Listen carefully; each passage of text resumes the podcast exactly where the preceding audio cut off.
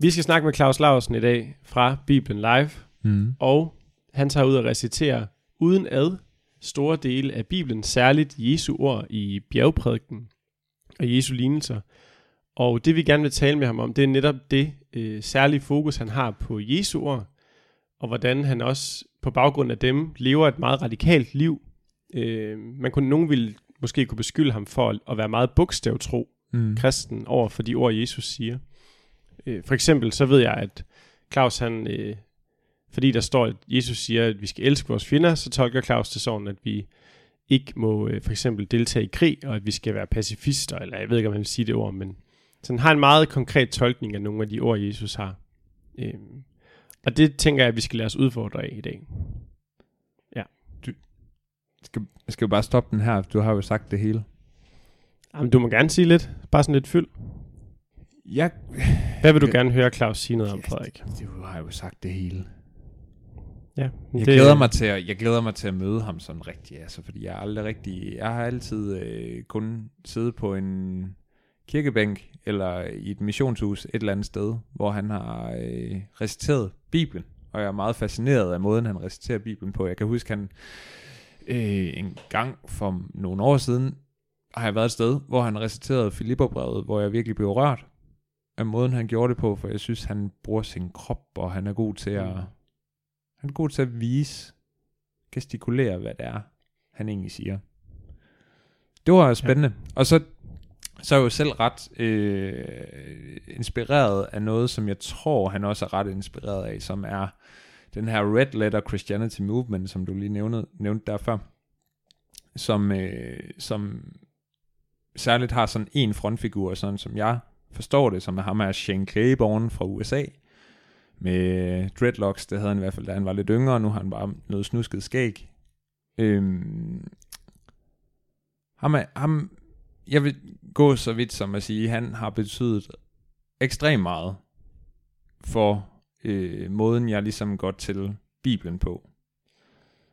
Øhm, og det blev jo spændende lige at se, hvordan det tager sig ud for øh, Claus, og høre lidt om, hvordan han ligesom forholder sig til det. Øhm, og vi kan jo, og det snakker vi om lige før, vi kan jo gå ned i alle mulige specifikke emner, og det tror jeg også, vi kommer til Mm-hmm. at høre ham til, fordi jeg har på fornemmelsen, at vi bliver overrasket over at høre nogle af de ting, Claus siger. Mm. Ja, og det tror jeg også, at, at vi gør. Men forhåbentlig så kan vi prøve at trække det op på et mere principielt plan i løbet af snakken. Mm. Øhm, jeg kan lige prøve at sætte scenen lidt til podcasten med at fortælle en, om en gang, jeg oplevede Claus live i øh, Aarhus KFS, hvor han var blevet inviteret til at recitere nogle lignelser af Jesus. Og der havde han, og det havde han nok gjort meget bevidst, valgt en masse lignelser, der handlede om økonomi, som han reciterede. Og ofte i KFS, så er det sådan, der er et langt foredrag, og så bagefter, så kan man lige stille nogle spørgsmål. Og så plejer der at være et par stykker, der stiller nogle kloge spørgsmål, og så slutter det aften. Men her med Claus, der, øh, der var der en skov af hænder, da han var færdig. Hmm. Og særligt, da han begyndte at svare på nogle af de spørgsmål, der kom. Øh, fordi han kom med nogle meget provokerende statements om, hvor konkret Jesus ord skal fortolkes. For eksempel i forhold til økonomi. Mm. Og det er det, jeg sådan, synes er fedt ved ham, at han, altså, folk bliver provokeret, når de møder Claus. Det er sådan, jeg det fornemmer det. Han går ind i folk med, med bibelske træsko på, hvis man kan sige det sådan. Mm. Og det håber jeg, han vil gøre med os i dag. Altså, give os nogle Jesu ord, der gør ondt, og, øh, og fortælle os om, eller udfordre os på, hvor konkret vi rent faktisk lever på de ord, Jesus han har sagt. Man har jo den her red letter, øh, det her red letter slogan her, der hedder, What if Jesus really meant what he said? Som går igen, øh, og det forestiller mig, at det er Claus, der står for. Øhm, og det har jeg da lyst til at få i spil, sammen med dig, Mm. og sammen med Claus, og så lige se, hvad der sker.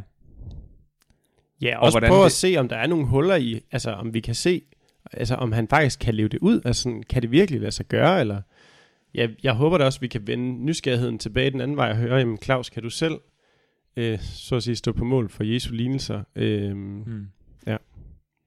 Det skal nok blive drønspændende. Det tror jeg også, det gør. Så skal vi lave noget kaffe?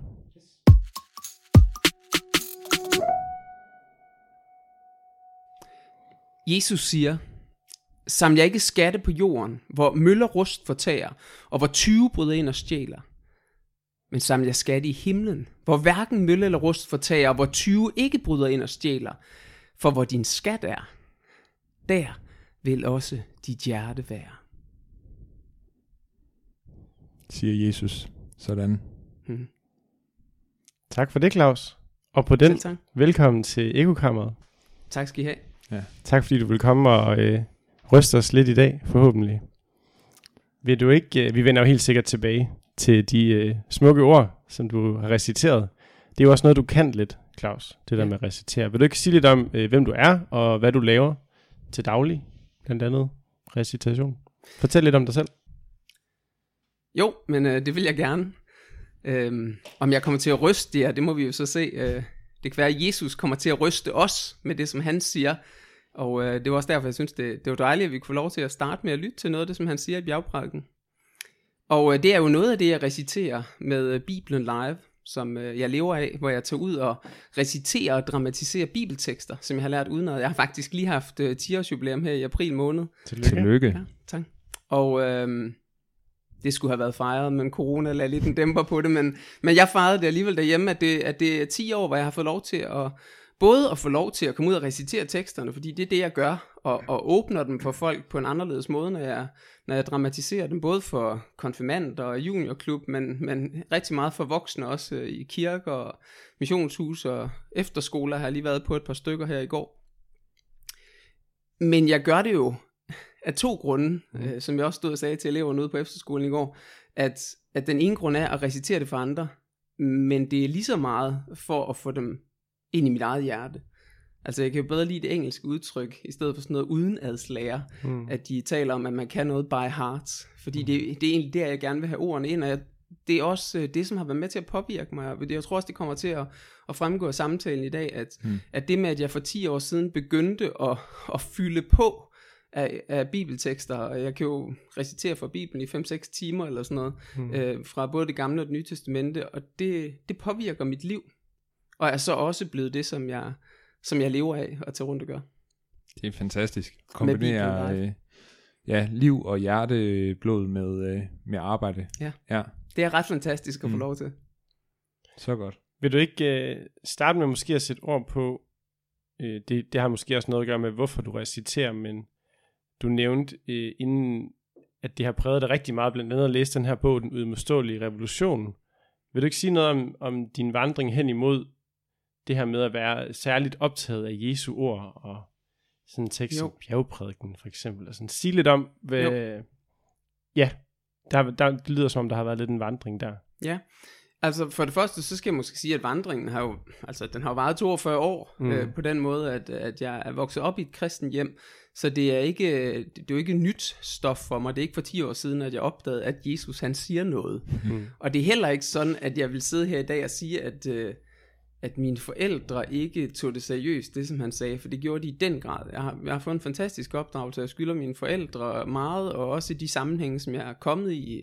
Jeg er kommet i Luthers mission på Bornholm og i Folkekirken, og, og lært meget. Øhm, og så alligevel, så skete der et eller andet der, for, og det er faktisk sådan lidt, lidt samtidigt, at det sker der for 10 år siden, at jeg på den ene side set øh, læser den her bog, Den udmodståelige revolution, som er skrevet af Sean Claiborne, og hvor han har sådan en kernesætning, der bare bider sig fast i mig, som, som er, hvad hvis Jesus faktisk mente det, han sagde? Mm.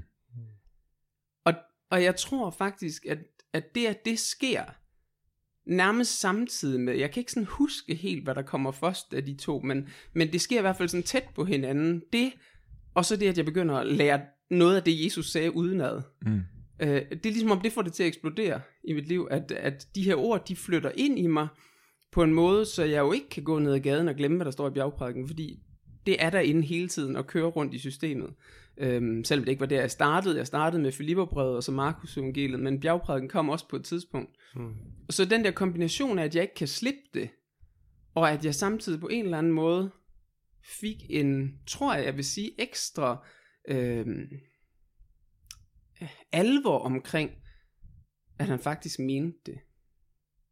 Og, og jeg kan godt mærke, at jeg siger det her lidt tøvende, fordi jeg ikke ønsker at sidde og skyde alt for meget mm. på dem, der har et anderledes syn på det, end jeg har i dag, og også dem, der drager nogle andre konsekvenser, end jeg har gjort i mit liv og gør i mit liv.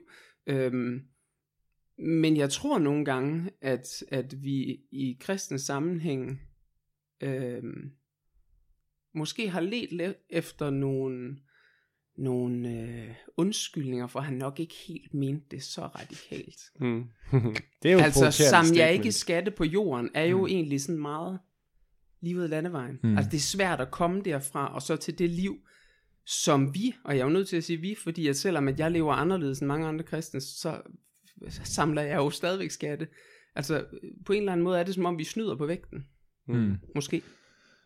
Ja, du, og du nævnte jo lige en måde, som den tekst, inden vi gik i gang med optag, som du synes, den tekst nogle gange bliver lidt, øh, ikke mishandlet, ja. det er et voldsomt ord, men at, at der er en tolkning af den tekst, ja. Ja. som du tænker, at, Misforstået. ja, at Misforstået. den bliver misforstået. Ja, det vil jeg absolut sige, at det, jeg, jeg har hørt øh, udlægninger af den tekst, som, som går i retning af, at når Jesus siger, at for hvor din skat er, der vil også dit hjerte være, så vender man det på en eller anden måde på hovedet og siger, jamen, det er okay, jeg har skatte. Hvad enten det så er en lejlighed her, hvor vi sidder på Trøjborg, eller det er et øh, stort hus til 8 millioner, hvis bare mit hjerte ikke hænger ved det. Mm. Mm. Og jeg tror, at hvis man har et hus til 8 millioner, så tror jeg, det er godt, hvis ens hjerte ikke hænger for meget ved det. Det tror jeg virkelig. Det er der noget positivt i. Pointen er bare, at det Jesus siger for mig at se, er jo det stik modsatte. At han siger, at der hvor du har skatte, der vil dit hjerte hænge. Mm. Altså, der, der vil altid være en risiko. Og hvor går grænsen så? Det ved jeg ikke. Mm. Det ved jeg ikke. Altså, for jeg har også skatte. Altså, Mm. jeg, jeg har... Du, vi jokede lige med før, da jeg sagde, at det tøj, jeg sidder i, det er genbrugstøj. Ja, ja. Og så var der en af jer, der sagde, ja, du har vel kun et sæt? Nej, det har jeg ikke. Jeg har, jeg har, jeg har jo adskillige sæt Ja. ja. genbrugstøj. Og er det så skatte? Kunne jeg have nøjes med mindre? Ja. Hvor går grænsen? Det ved jeg ikke. Så det er et af de steder, hvor konsekvenserne, øh, ligesom de her konsekvenser, du så også taler om, at jeg, ja, jeg hørte dig sige det her med, jamen, vi læser bjergprædiken, og vi forstår, at Jesus mener det, han siger, og mm. det må række ind i vores liv, det må have nogle konsekvenser på den måde, vi mm. Ligesom tager valg. Øh, hvis du sådan skal beskrive lidt dit eget liv der, i forhold til konsekvenserne mm. Øh, af, af den måde, du så er begyndt at forstå øh, tingene på for 10 år siden, hvordan kom det til udtryk til at starte med, og hvordan ser det ud i dag, og sådan hvis du skal opsummere det, så lidt ord på det. Mm. ja, det er meget spørgsmål. interessant, at du siger, hvordan ser det ud til at starte med, og hvordan ser det ud i dag? Fordi man kan sige, at nogle af tingene er jeg blevet måske sådan mere rodfæstet i at være konsekvent omkring nogle ting, og så er der måske nogle ting, hvor... Hvad er det for nogle ting? Hvor- Dem, som hvor- du tøver lidt med. Nå, men det er jo, at øh, grunden til, at øh, vi optager lidt senere, end I havde foreslået, det var, at jeg lige skulle spille golf først. Ja. Og det lyder ikke særlig sådan, øh, jeg forsager alt i den her verden-agtigt. øhm, og der er nogen, der vil sidde derude og tænke, hold da op. Og han snakker om, at vi ikke samler, sa- samler skatte, og så har han en, en, øh, en hobby, som koster det videre øjnene. Mm. Og det kan man godt argumentere for. Øh, jeg, jeg prioriterer øh, 6.000 om året til et golfmedlemskab. Og så til gengæld, så er der rigtig mange andre steder, hvor jeg, altså, du ved, rejser ja. til udlandet, eller Mm. nyt tøj, eller en øh, fin bil, eller et stort hus, eller et eller andet. Vi bor stadig til leje, og Mm. Øhm, så, så der er måske nogle steder, hvor det er vokset på mig, og hvor jeg er blevet mere sådan grundfæstet i det, og så kan det være, der er nogle steder, hvor jeg, hvor nogen vil sige, at jeg har slækket af på det. Det ved jeg mm. ikke. Nej. Det var, det, det var derfor, jeg tøvede lidt. Men, Ja. men hvis jeg skal nævne nogle steder, hvor det har konsekvenser i mit Ja. liv, så er, det, så er det for eksempel i forhold til forbrug, som vi jo snakker lige om nu. Det kunne jo mm. også være i forhold til andre ting, øhm, som Jesus han siger, øh, og som vi jo som vi jo også skal, altså vi skal jo, det her handler ikke kun om forbrug, det er sådan en ting, der har fyldt meget i mit liv. Jeg har også medvirket i en by, øh, ikke en, i en bog, Mm. medvirket i en bog øh, for et øh, par år siden, øh, som handlede om øh, kristendom og økonomi. Fordi at jeg er optaget af det her med, med forbruget, det er også derfor, jeg lige vil recitere det vers til at starte med. Tæt dig på mikrofonen. En lille smule. Det var også derfor, jeg lige vil recitere det vers til at starte med. Men, men der er jo mange ting, som Jesus siger. Mm. Altså, Ja, altså, når, vi har, når, vi når har han siger, at vi skal om... tage ud og, og, og prædike evangeliet for alle mennesker, så skal vi jo heller ikke snige os udenom det ved at sige, Nå, men altså, det kan jo ikke være mig, der skal gøre det, eller sådan noget. Det siger han jo faktisk til os. Ja. Eller når vi, som du skulle til at nævne, tænker Ja. i den anden podcast, hvor Ja. du hæver mig ind, hvor vi snakkede om øh, pacifisme. Altså, når han siger, man skal vende den anden kind til i bjergprækken, så tror jeg faktisk, han mener det. Mm.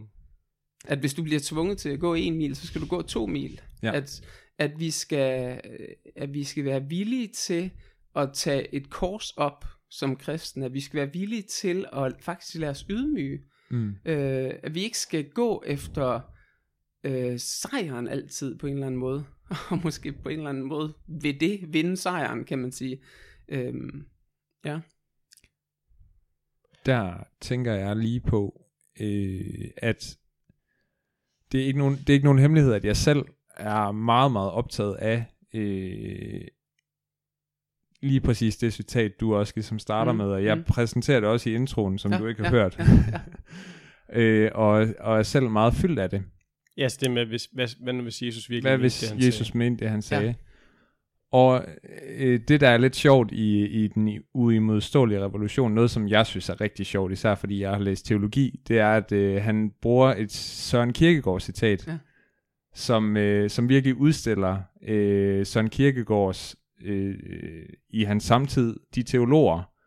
Øh, fordi øh, citatet går ligesom på, åh, hvad skulle vi dog gøre uden Mm. alle de, øh, de lærte teologer, som kan gøre tingene kompliceret for os, så vi faktisk ikke ved, hvad det er, vi skal Mm. gøre. Og så siger han, ved den, der falder i den levende Guds hænder, Mm. som jeg synes er øh, hovedet på sømmet også i Mm. noget af det her, og noget af det, der virkelig satte noget gang i mig også, i forhold til den bevægelse, øh, jeg også går i, i forhold til, hvordan skal vi forstå Jesus. Men noget af det, der altid stopper mig lidt, øh, før dig, sådan som jeg lige hørte Mhm. lige, når du præsenterer det nu, det er, at øh, det er ligesom, hvad bliver den yderste konsekvens af det? Altså, for jeg er helt med på, at vi, Mhm. skal, at vi kan gå nogle skridt i forhold til de her ting, men for eksempel i forhold til pacifisme, og vi behøver ikke at bruge resten af optagelsen på at snakke om det. Noget af det, jeg ikke, noget af det, jeg har svært ved, det er, at øh, det i yderste potens vil betyde, at der er nogle mennesker, jeg kunne have beskyttet eller gjort noget for, som øh, mister livet Mm. på grund af mig, fordi jeg ikke greb ind. Eller jo, på grund af dem, der gør det, men fordi jeg ikke greb ind i sidste ende. Mm. Eller øh, når vi skal have nødhjælp ind i, øh, ind i Syrien, øh, så nytter det jo ikke noget at sende, øh, sende en hippie-guard afsted, øh, der går og siger fred, og øh, bare lad være med at skyde på os, fordi vi kommer med mad. De er jo vel nødt til at have nogen med, der kan forsvare dem, hvis nu at de skal, øh, hvis nu at der er nogen, der angriber dem. Mm. Giver det mening? Mm. At det er ligesom de punkter, det er sådan nogle ting, som får mig til at stoppe op og sige, jamen det giver ikke mening for mig. Jeg kan ikke forstå, hvorfor Gud vil det. Jeg kan ikke forstå, hvorfor Jesus vil det. Og er det virkelig sådan, det skal forstås? Mm. Kan du følge mig i det? Ja, det, det kan jeg godt delvis, og, og jeg kan også godt, øh, jeg kender også godt den udfordring for mit eget liv. Mm. Hvis jeg lige må hoppe lidt tilbage til det Søren Kierkegaard citat, som, som, som du var inde på der, så, hvis jeg husker det rigtigt, så er det jo det, hvor Søren Kierkegaard, øh, nu lyder det som om jeg har læst vildt meget Søren Kierkegaard, det har jeg ikke, men du ramte det citat, jeg kan. Mm. Men, men hvor, hvor han taler om det med at være alene med det nye testamente, Mm. som, som nærmest sådan, åh skræk, hvis jeg var helt alene med det nye testamente, mm. men heldigvis, og så var der det, som du siger, så har vi jo teologerne med alle deres videnskab. Ja. Mm. Grunden til, at jeg lige tilbage til det, det er fordi, at det var egentlig det, jeg, det, jeg talte om før, som måske er sket i mit liv. Mm. At jeg på en eller anden måde nogle gange er kommet til at være alene med det nye testamente. Og det, det skal ikke lyde som sådan en eller anden from, at, at derfor har jeg så fået styr på det hele, for det har jeg slet ikke. Mm. Men der er måske netop sket det, at jeg kommet til at være meget alene med det nye testamente, når jeg time efter time har reciteret det, og måske brugt mere mit krudt på det, og mindre på at læse alle de der teologer, som Søren Kierkegaard han mm. snakker om. Så jeg faktisk er kommet til at stå der og, og blive udfordret, og ladet mig udfordre af det. Men så kender jeg absolut også godt til, som du siger, at, at hvad så med alle mine egne logiske indvendinger og argumenter imod det? Og jeg tror for mig, for mig der, der er det blevet sådan helt afgørende, at det handler om at adlyde. Mm. Øhm, det handler ikke om, at jeg skal vide hvorfor. Så kan det være, at Gud han nogle gange faktisk også lader mig se hvorfor. Og det tror jeg faktisk også, han gør nogle gange. Det kan også være, at han nogle gange giver mig, giver mig logiske modargumenter mod dem, som kommer og siger noget, eller det, som du siger her. Et logisk modargument kunne jo være, at den måde, som vi bruger magt i verden, har indtil nu ikke ført til fred i verden. Mm. Så, så, så når, når man ligesom kommer og siger, jamen hvad hvis vi alle sammen var pacifister og sådan noget, og hvad så med nødhjælp og sådan noget? Mm. Jamen, kære venner, lige nu beviser vi jo rundt i verden, at vold avler vold. Mm. Så det er jo på en eller anden måde ikke et godt argument for, at vi skal komme ud med mere vold, hvis man skulle sådan prøve med logiske argumenter. Men et eller andet sted, så finder jeg egentlig mere fred i som kristen, at, at jeg er Guds barn. Og hvis at Gud, hvis Jesus, han siger, at jeg skal handle sådan, så skal jeg gøre det. Mm. Altså jeg har tre drenge derhjemme, og øh, de værste situationer opstår ofte, når de siger, øh, det er ikke godt nok, at du siger det, far, men jeg har selv nogle modargumenter, og så, og så kommer der ligesom, altså de bedste situationer er der, hvor de har fuld tillid til mig. Mm. Fordi at jeg jo, selvom at jeg ikke er ufejlbarlig, men så er jeg trods alt en voksen, som har rimelig styr på situationen. Øh, og hvis jeg har den tillid, og det er jo også noget, når, når vi snakker om ting, der er kommet ud af at recitere de her bibeltekster og få dem ind under huden, det med at gå og memorere igen og igen på, på at være ikke bekymret, men bringe det frem for Gud. Jamen det gælder jo alle ting. Altså det er jo, det er jo et vers fra Filipperbrød kapitel 4. Mm. Så, så hvis at jeg, hvis jeg tør at have den tillid til Gud, at han ved bedre end mig, så behøves jeg måske ikke blive anfægtet af, om det virker. Nej. Også fordi det gør det jo ikke altid i den forstand, at det fjerner al ondskab. Det er jo ikke sådan, så Gud, hvis, hvis pacifisme er Guds villet, og nu siger jeg bare hvis, fordi jeg godt er klar over, at der findes kristne, også altså gode øh, kristne, som jeg kender, som mener noget andet. Men hvis nu mm. pacifisme er Guds villet, så er det jo ikke sådan, at hvis alle kristne blev pacifister, så vil vi ikke have nogen problemer i verden. Mm. Eller hvis det ikke er samt så skatte af Guds villet, så er det jo ikke sådan, at hvis alle kristne lod være med det, så vil vi ikke have problemer i verden, fordi de vil være der stadigvæk, fordi at satan er her, fordi ondskaben er her, fordi ikke-kristne mennesker er her, vil gøre det på deres måde stadigvæk. Så det der med at finde fred i, at målet faktisk ikke er resultatet, men målet for mig er at adlyde Jesus.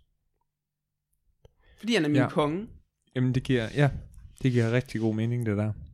Hvis man... Øh, jeg sidder og tænker, og nu har jeg også læst teologi ligesom Frederik. Øh, det har vi jo fulgt ad i. Og Tykt mig og tyndt. i øvrigt også. Og ligesom dig, Claus. Ja. Tænk sig, tre teologer i et rum. Uh. Så kan vi nok ikke nå det inden for tidsrammen. Nej. Øhm, og det er skørt for en af de ting, jeg sidder og tænker, der, ej Claus, fortæl mig, hvad Jesus siger. Men jeg har jo også læst, men det er fordi, jeg har en eller anden idé om, jamen, du er bare sådan dybt ned i det. Og det, jeg har jo sikkert også læst mange af de ord, men mit spørgsmål er alligevel på en eller anden måde sådan en, hvis man, øh, hvis du skulle prøve med, med dit blik, og så kigge på, øh, prøv at tage dig selv ud af kirken og kigge på den udefra set. Hmm. Øhm, hvis vi så begyndte at, at virkelig bare læse Jesu ord som det de var, hvilke områder er det så særligt, du tænker, der vil komme en revolution? Eller sådan, der vil, Hmm. hvad, vi har snakket lidt om nogle af dem, men hvis du skulle prøve at sige sådan, det er lige det er de her områder, jeg kan se øh, den største diskrepans mellem de ord, jeg har memoreret, Mm. og det, jeg ser foran mig. Hmm. Men jeg tror, det er derfor, at vi naturligt kommer til at sidde og snakke forbrug, for eksempel. Mm. Og, og det er jo altså det er ud fra en dansk kontekst. Det kan jo meget vel være, hvis man bare et andet sted. Altså jeg har hørt historier om nogle steder ude i, i verden, hvor, hvor det var så ikke kristne, men det var sådan en, en, en, en historie, der bare godt fortæller om det der med forskellige kulturer, hvor der var nogle danskere, som skulle undervise nogle, øh, nogle kommende politifolk, tror jeg det var, i Afrika eller sådan noget, og skulle snakke med dem om noget med, med voldssituationer eller sådan noget, og så, og så siger han så, I slår jo heller ikke jeres kone, siger han så. Mm. Say bliver- what? Så bliver der sådan lidt stille, fordi, øh, undskyld, ja, det gør vi jo. Og hvis kristne kom der, så kunne det godt være, at det var der, at der ville være en, altså, mm. En kulturel ting, man skulle tage fat i. Min pointe er, i Danmark tror jeg bare, at kristendommen til enhver tid er udfordret af, at, øh, at vi er et rigt land. Altså vanvittigt rige. Jeg, som, som sådan lever øh, spartansk på mange måder, og i flere år gik min kone hjem uden at tjene noget som helst, øh, og, og så levede vi af Bibelen Lives indtægter, og det kan jeg godt afsløre, det er ikke særlig stort. Mm. vil jo alligevel til enhver tid, hvis jeg går ind og, og sådan sammenligner mig globalt, så er jeg jo altså stinkende rigt menneske, fordi jeg bor i et rigt land. Mm.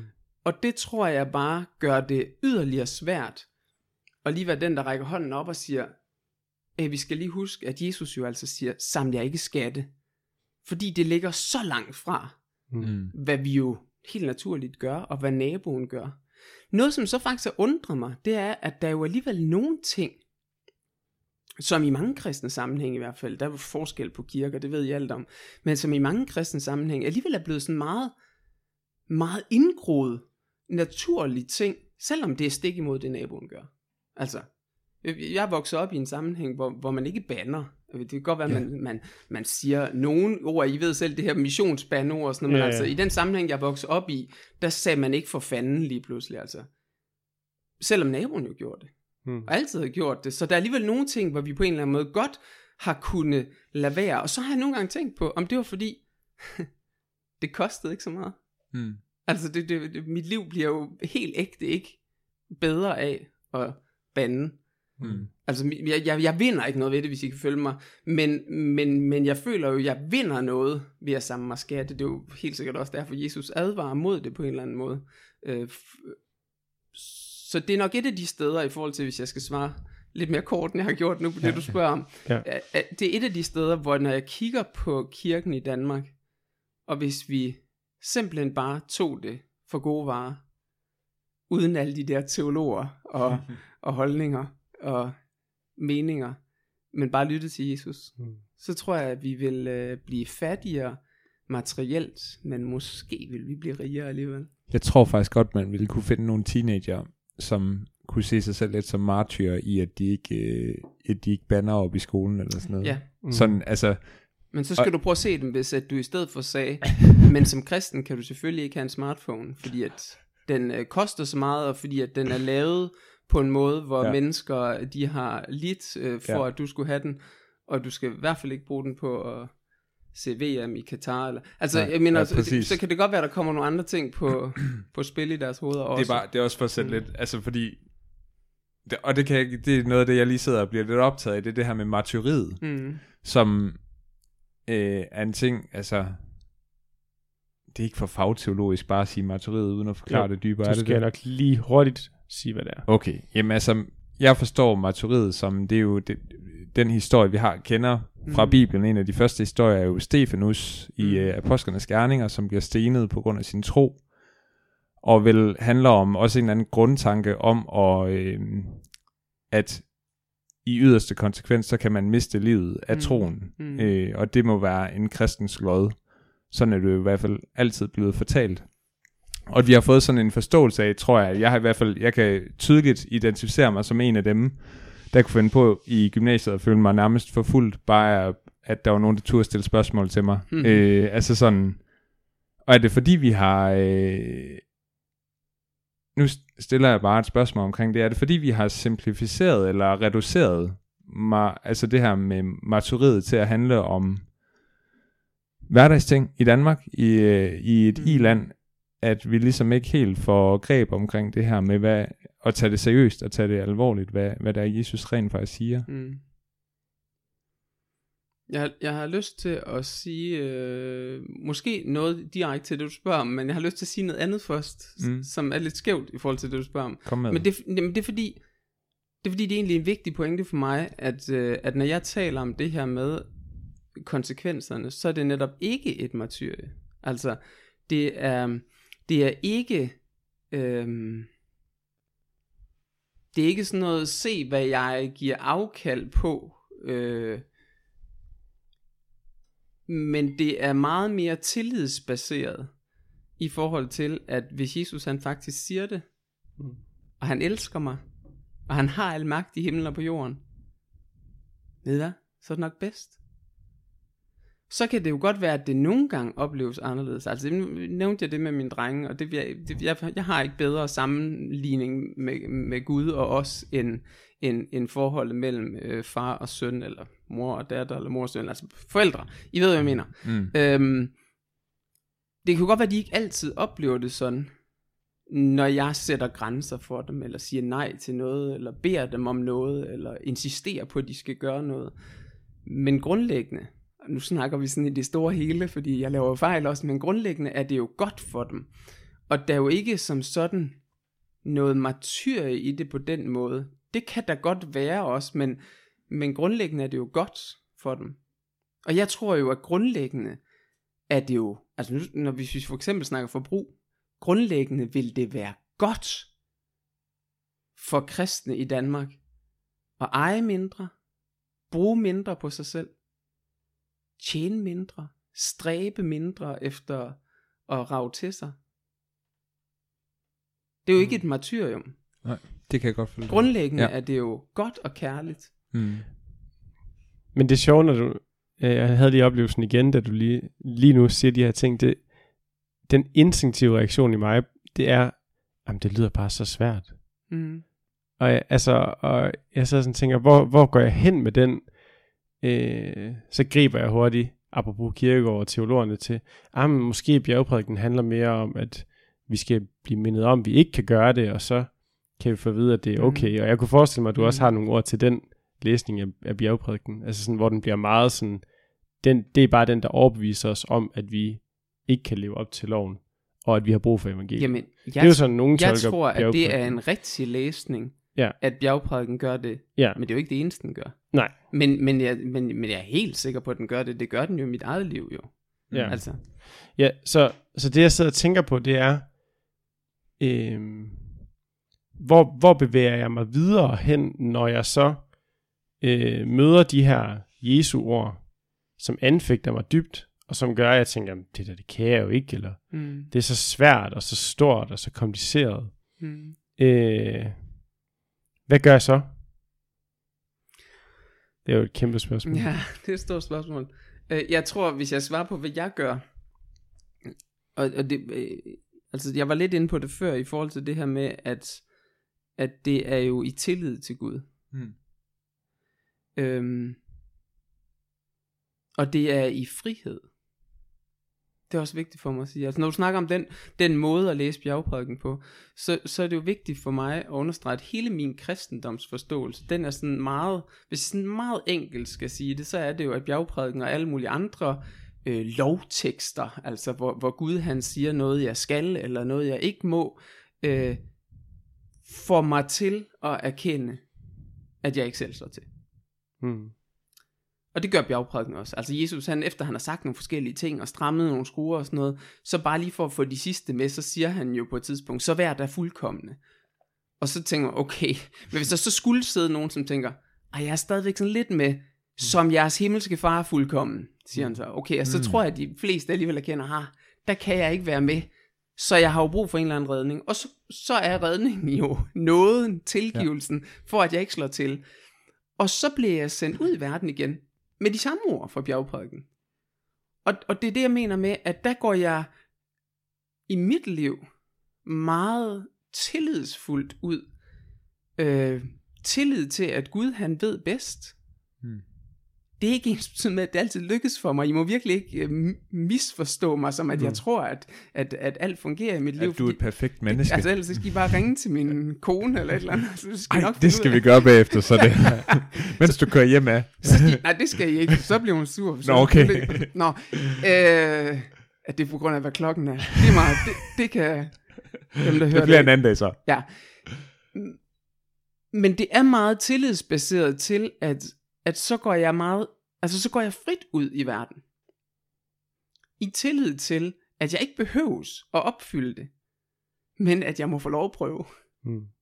Og jeg ser det egentlig meget sådan, at jeg må få lov at prøve. Tænk hvor fantastisk, at Gud den Almægtige, han har udstukket nogle, nogle retningslinjer for, hvordan at jeg skal leve mit liv, som er gode, og som jeg helt frit kan kaste mig ud i, og helt frit vide, at det her, det kommer til at mislykkes. Men Gud, han elsker mig alligevel. Mm. Og så er vi jo tilbage ved børnene.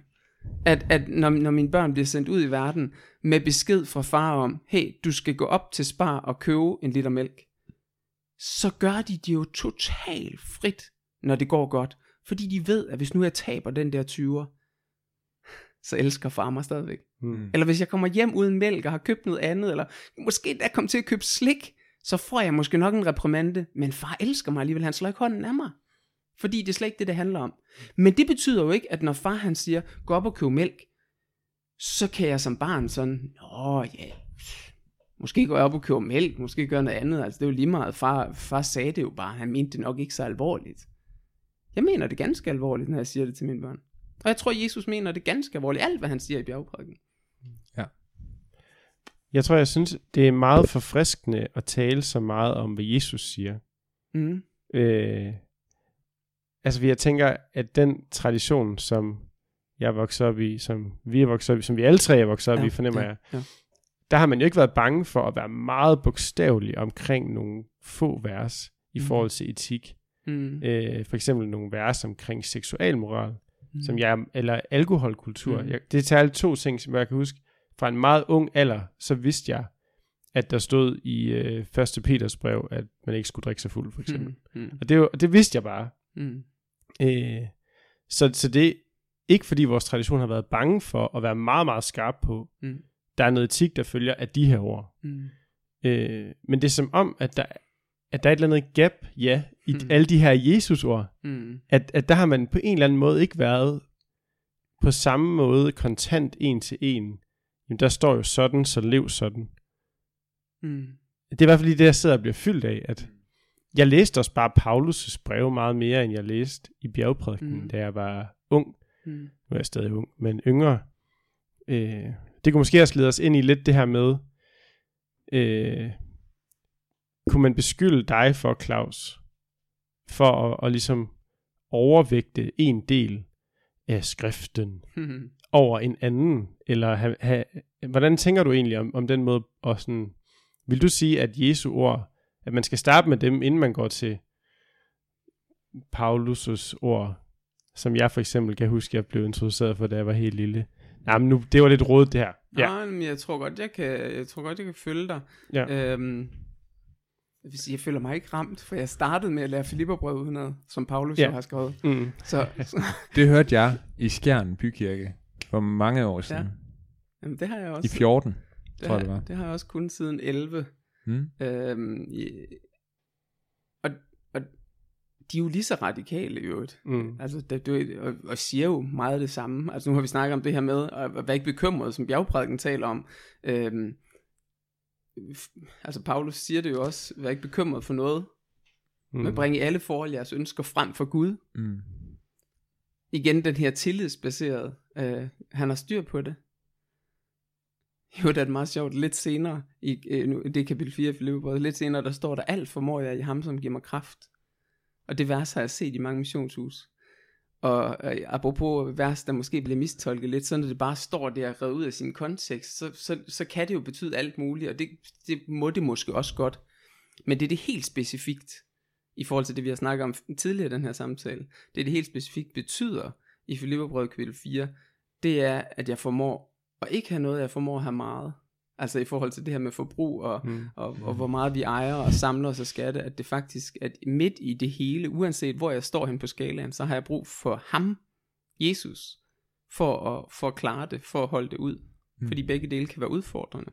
Det er måske jo en pointe, som også, nu kommer jeg måske lidt væk fra det, du spurgte om, Mm, jamen, det, det det, fint. det slår mig bare lige, at, at det er måske også en pointe, når vi snakker om det med forbrug og sådan noget, at der er jo, øh, der er jo nogen, der siger til mig, Claus, der kan altså også være fristelser i at have for lidt. Mm. Og det tror jeg faktisk, der er noget rigtigt i, at penge kan jo fylde, øh, hvis de ikke er der. Altså jeg er velsignet med, at jeg aldrig, øh, i hvert fald ikke de sidste mange år, har manglet noget, eller haft minus på kontoen, selvom at vi, vi som sagt ikke tjener det helt vildt, altså så, så går det op på en eller anden måde. Det har jeg set på, på mit arbejde. Jeg arbejder jo med unge hjemløse. Ja. Så Ja. der, har, der, der har jeg set, øh, at penge, man ikke har, kan fylde rigtig Ja. meget. Ja. ja. Lige så meget som, at hvis man har for mange af Klart. dem. Ja. Altså, ja. Så det, det kan jeg godt øh, følge. Jeg skal lige lidt tilbage til, hvad det var, du egentlig spurgte. Ja, men Undskyld, det, men det var det her med, at... Øh, Nå, men jeg vægter Jesu ord for meget. ja, altså, Altså, jeg vil jo sige... har du hørt den anklage før? Øh, egentlig ikke så meget, men Nej. Det er nok også fordi, som vi snakkede lidt om, inden vi gik på her, at, at jeg ikke er sådan en klassisk uh, red letter Christianity mand, øh, som, som ligesom bare skærer, det er Jesus, han, altså det er jo lidt det, der ligger i det her red letter, jeg ved ikke, om I har forklaret det i introen, som jeg ikke har Nej, det har vi faktisk ikke. Nej, men, men det er jo lidt, fordi man, man, man har den her bibel, øh, jeg har den selv stående derhjemme på engelsk, som hedder Red Letter Edition eller sådan noget, mm. hvor alle Jesu ord, de er med rødt. Øh, og, og det er mega fedt jo, når man sidder og kigger i den, og så springer det i øjnene, og det er klart og sådan noget. Men, men for mig er det ikke sådan, at... Altså jeg læser ikke Bibelen på den måde, at, at, at Jesu ord øh, vægter... Åh, jeg skal passe på, hvordan jeg siger det her, om jeg egentlig mener det. Jeg tror ikke, jeg læser Bibelen sådan, at, at jeg vil sige, at Jesu ord vægter højere end noget, Paulus han har skrevet i udgangspunktet, fordi jeg faktisk har, sådan, nu kommer vi ind på noget bibelsyn, men mm. at, jeg, at jeg faktisk tænker, at når Paulus han taler som apostel, og skriver, hvad han skriver i Filipperbrevet, så taler Gud til mig igennem det. Øh, og, og når Gud taler til mig, så er det far, der taler, og så, øh, så er jeg både tryg, øh, har tillid, men også adlyder, fordi han er min herre. Mm. Øhm, og det kan han gøre igennem Paulus, det kan han gøre igennem, i øvrigt igennem Jakobs brev, mm. som hvis I læser, det skal jeg lige sige til jer nørdede teologer, hvis I sætter hjem og, og læser bjergprædiken, og så Jakobs brev, så har Jakobs brev jo nogle gange øh, fået lidt kritik og sådan noget af, af Luther blandt andet, men i virkeligheden så står der nærmest det samme i bjergprædiken og Jakobs brev. Det er sådan meget øh, en til en øh, de, de samme temaer, ja. som han øh, behandler. Og, og, og når jeg læser Jakobs brev, eller reciterer, memorerer Jakobs brev, som er en af de tekster, jeg tager ud med, så er det jo lige så meget dem, der har udfordret mig, som det er de her red letter, altså Jesu ord. Mm. Altså, når, når, når, når Jakob han har tekster som, og nu I som er rige, I skal græde og jamre over den elendighed, der skal komme over jer. Jeres rigdom er røden, og jeres klæder mølæte. Jeres guld og sølv er dækket af rust, og den rust vil vidne mod jer. Mm. Altså, det er stærke sager, og, og, og er jo lige så afgørende for, at jeg har det syn på tilværelsen, som jeg har nu. Mm. I har samlet jer skatte til de sidste dage. Den her lille sætning, I har samlet jer skatte til de sidste dage, altså nu vi Jakobs brev, har egentlig øh, påvirket en anden sådan konkret beslutning i mit liv, at jeg ikke har nogen pensionsopsparing. Mm. Fordi at jeg først tænkte, okay, til de sidste dage, så tænkte jeg, men det er nok noget med Jesu genkomst og sådan noget, og så gav det jo slet ikke mening ind i teksten. Men det han siger til de her rige mennesker, og en lille note er jo, at Jakobs brev er skrevet helt bredt. Så mm. det er ikke fordi, der var lige en, en lille menighed her, som kæmpede med noget bestemt, den er jo skrevet helt bredt til jøderne, som levede uden for Israel, altså jødekristne, som levede... Imod for eksempel Korinther. Ja, ja, lige eller, præcis, hvor ja. man kan argumentere for, at det var fordi, at de lige præcis i den menighed kæmpede med noget bestemt. Mm. Så er Jakobs brev på en eller anden måde mere almen for mig at se. Så når han siger, og nu I som er rige, så er det jo på en eller anden måde meget almen til, og jeg er nødt til at sige os, altså, mm. fordi vi sidder her, selvom I er unge mennesker, mm. og altså, vi er rige, på mange måder globalt set. Det han så siger, når han siger, I har samlet jer skatte til de sidste dage, og unddraget arbejderne den høst, eller øh, øh, den løn, som de havde krav på. Altså, hvis ikke det skulle tale til os i den vestlige verden i 2021, i forhold til hvordan at vi er blevet rige, mens at der er nogle fattige mennesker, som ikke får det, som de egentlig skulle have for at producere den smartphone, som jeg gerne vil have. Hmm. Ah, men igen, så Claus, så bliver du så øh, øh, træls konkret, og, ja. og ikke har en pensionsopsparing. Nej, og, og, og, og, og den smartphone, jeg har i lommen, er en Fairphone. Ja. Et forsøg på at ja. komme det lidt virker i møde. Den? Ja, den virker. Godt. ja, altså jeg kan ikke sige, at der aldrig har været problemer med den, men det er der jo også med mange andre smartphones. Ja. Ja. Den virker godt nok til, at hvis det betyder, at der er nogle mennesker, der har haft det bedre, så vil jeg gerne, øh, men, så vil jeg gerne leve med det. Jeg synes i hvert fald, at sådan, jeg føler mig i hvert fald afsløret i, øh, at jeg nok ikke, at, at jeg ikke så tit giver mig selv lov til at tænke så langt, altså tænke den tankegang så konkret. Mm. Altså sige, jamen, det jeg bliver mødt af her, hvordan skal det? Og det er sjovt, fordi vi er i en ungdomskultur, Frederik og jeg, det kan du måske kommentere på, Frederik, men hvor man rigtig gerne vil høre om, hvordan skal det se ud i min hverdag? Altså, mm. Det er sådan meget popagtigt i de kirker, jeg er kommet i. Han talte ikke særlig meget om mit hverdagsliv. Mm. Så vi vil jo gerne have det der hverdagsliv. Mm. Men det er som om, hvis, hvis det præsten... Det den rare del. Hvis, ja, altså hvis præsten sagde øh, i missionshuset, at folk ikke skulle øh, have en pensionsopsparing, mm. så ville det lige pludselig være alt for meget hverdagsliv, tror jeg. Mm. Ja, det ville det være for nogen. Der er ja. også nogen, som vil sige, at... Øh, at det var det helt forkerte, han sagde. Ja. Det, altså det er jo blevet mødt af, altså der er mm. nogen, som kalder det dybt uforsvarligt, at jeg mm. kan have en pensionsopsparing. Ja. Og så er det bare, vi er tilbage ved bjergprædiken, hvor Jesus jo altså siger, at vi skal kigge på fuglene og blomsterne, ja, som så at sige sige, det. undskyld mit franske, ikke laver en skid. Mm. At det er faktisk dem, vi skal lære af. Altså, og alligevel så sidder de mennesker, som også kender Jesu ord der, og siger, at det er uforsvarligt. Mm. Det er uforsvarligt, at jeg ikke har lavet en pensionsopsparing. Og de siger det også velvidende, at, og, og det er ikke fordi, at der er sådan en en til en, fordi det gør jeg heller ikke. Jeg har lige fortalt jer, at jeg bruger 6.000 kroner om året på et golfmedlemskab. Så jeg er ligesom stemplet på en eller anden måde. Men alligevel, de sidder og siger, at det er uforsvarligt, at jeg ikke har lagt penge til side til at bruge om 40-50 år. Mm. Og det siger de, mens der er 800 millioner, som sulter, eller hvor mange der er i verden, ikke?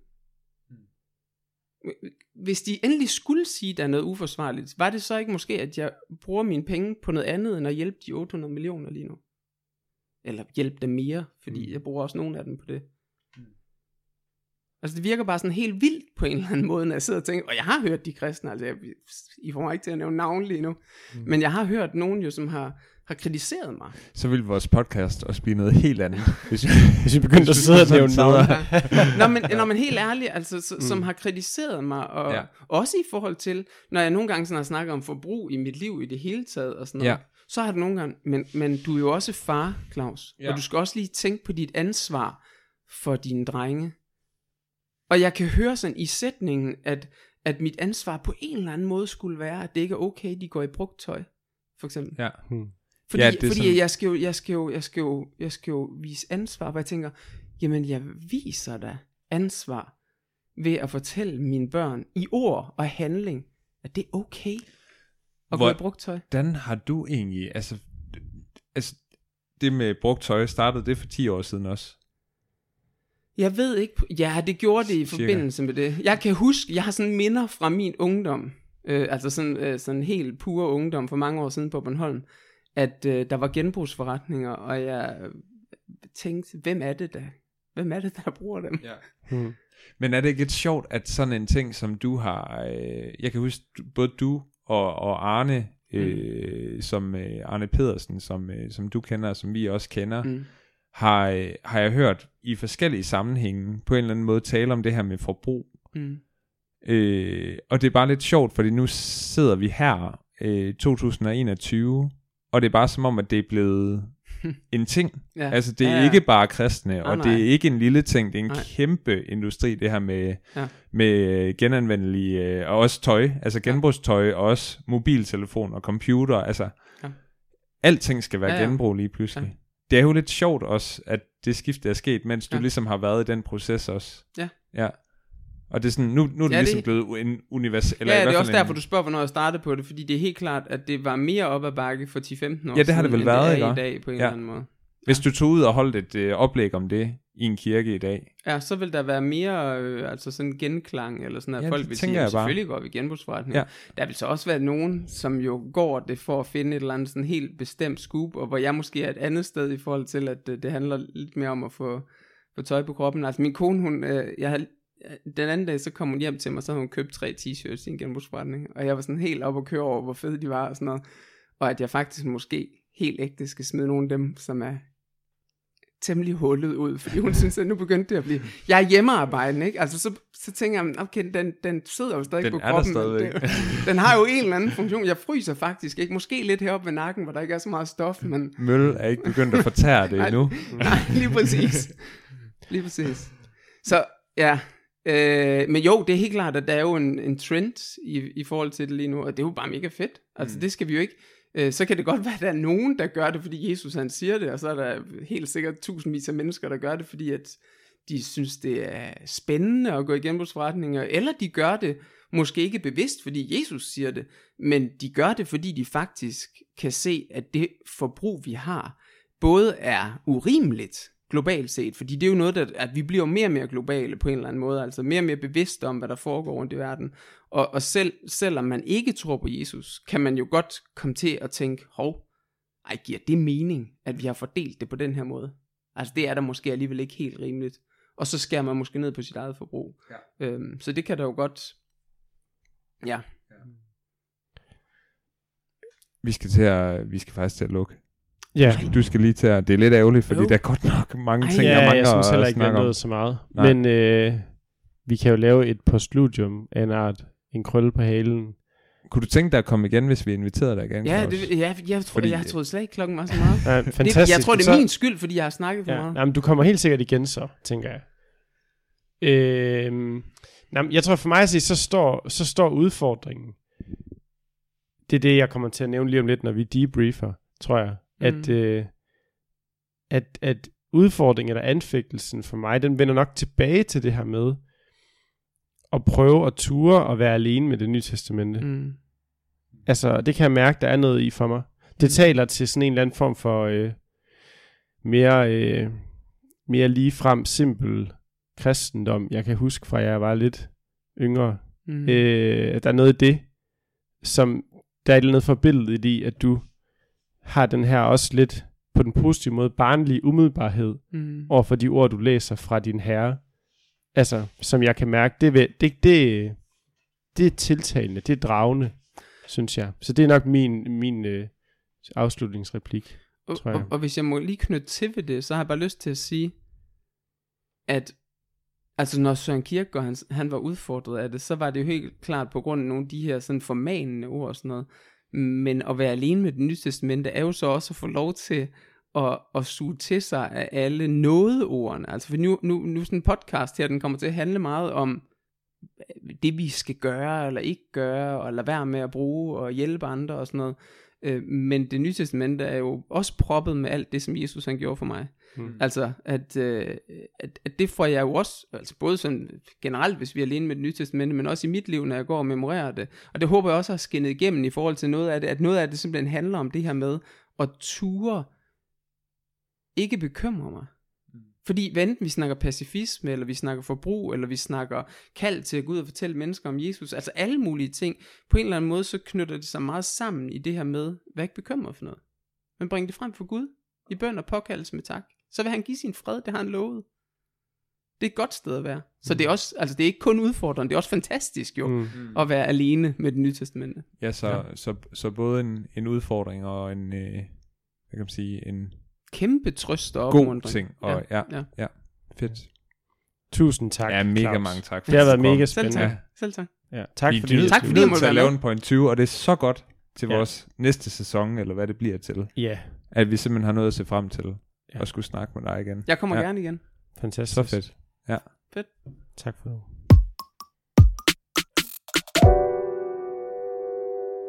Så er aftenen gået sammen med Claus. Den gik Det- stærkt. Gik hurtigt. Ja. Og der var mange ting, vi ikke nåede at snakke om, for at sige det mildt. Men det okay. man sige.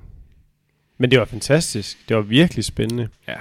Altså, Claus, han, der er bare et eller andet med, og det føles forkert at sige, når jeg er teolog, men der er et eller andet med sådan, jeg har bare lyst til at høre, hvad Claus har læst i Bibelen. Eller sådan, jeg har lyst til at høre, hvad Jesus siger. Og, og det er jo, ja, jeg, jeg ved ikke, det lyder helt skørt at sige det, men der er bare et eller andet vildt forfriskende i, at han bare kan recitere det, han startede med, for eksempel, og rigtig lægge vægt på det, og hvor din skat er, der vil dit hjerte også være. Eller sådan. Ja. Der, der er noget virkelig fedt ved det. Det er der godt nok. Så, så nævner han jo det her med, med adlydelsen nogle gange. Det med, at vi skal adlyde Jesus. Øhm,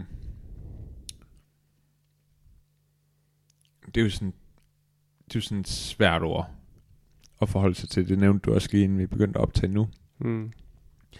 Og, det, og sådan har jeg det også. Hvad skal vi lige gøre med det? Altså nu, man kan jo snakke om, at mm, er der sådan en eller anden... Øh, er det sådan en eller anden grundregel for det at være kristen, det er, at man adlyder Jesus? Øh, det tænker jeg da egentlig, det er. Hvordan ser det lige ud? Og, hvor, og altså...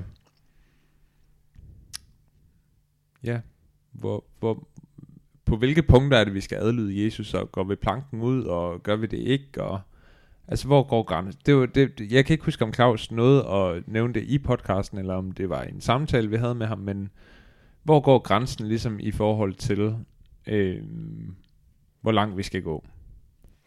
Jeg tror i hvert fald, han nævnte, at, at, øh, at for eksempel, at han ikke ved, hvor grænsen præcis går med rigdom. Oh, Altså, ja. ja. At, at han ved ikke, hvor den præcis skal sættes. Øhm, jeg tror også, at jeg synes, det giver så god mening, at det er rigdom og forbrug, det kommer til at handle meget om, fordi det tror jeg også bare er øh, måske en af de store, og det er et meget tungt ord, afguder, som vi har, og som vi gerne vil lukke det ene øje for, her i sådan en vestlig kontekst. Så det er bare godt, at det er det, det meget kommer til at handle om. Mm. Så det er også dybt anfægt. Altså, jeg er meget udfordret af mange af de her ting. Jeg føler, jeg har lyst til at gå hjem og læse bjergprædiken. Det er da også skønt, at det, Helt seriøst. at jeg får lyst til det. Det er også forfriskende at høre en komme ind i vores sådan lidt øh, Sløve. vattet podcast, sløve ekokammer. Lige præcis. Jeg tænkte Og så bare være meget sådan Bibel. Bibelen. Ja. Og hvad står der i Bibelen? Adlyd Jesus. Adlyd Jesus. Og, altså, den, det, jeg kan mærke, det vækker, vækker skiligt op. Ja. Opvagt. Faktisk. Det er ligesom at være En sådan mikrovæl- et, sådan et, vækkelse. vækkelsesmøde. en mikrovækkelse. ja. Nej, men det er bare så dejligt, faktisk. Ja, det er det altså, fordi virkelig. det er lidt befriende også, at, jamen, handler det egentlig bare om, at vi lige skal læse Bibelen. Mm. Og lad os forme den. Og møde Jesus igen. Altså det der med at stå over for, man står jo ikke bare over for nogle ord på en tekst, altså på en side. Nej. Man står jo over for et menneske. Ja. Altså. Og det var, på, på den, måske. Eller hvad? På den, så blev klokken også meget. Næsten 11, og jeg skal møde klokken 7.30, og... Jeg skal passe en baby klokken 5.30. Som om du har det hårdt. Jeg har det hårdere end dig. Ja. Till next time. See you next time. Jeg går gammel. Ammer, ammer, ammer.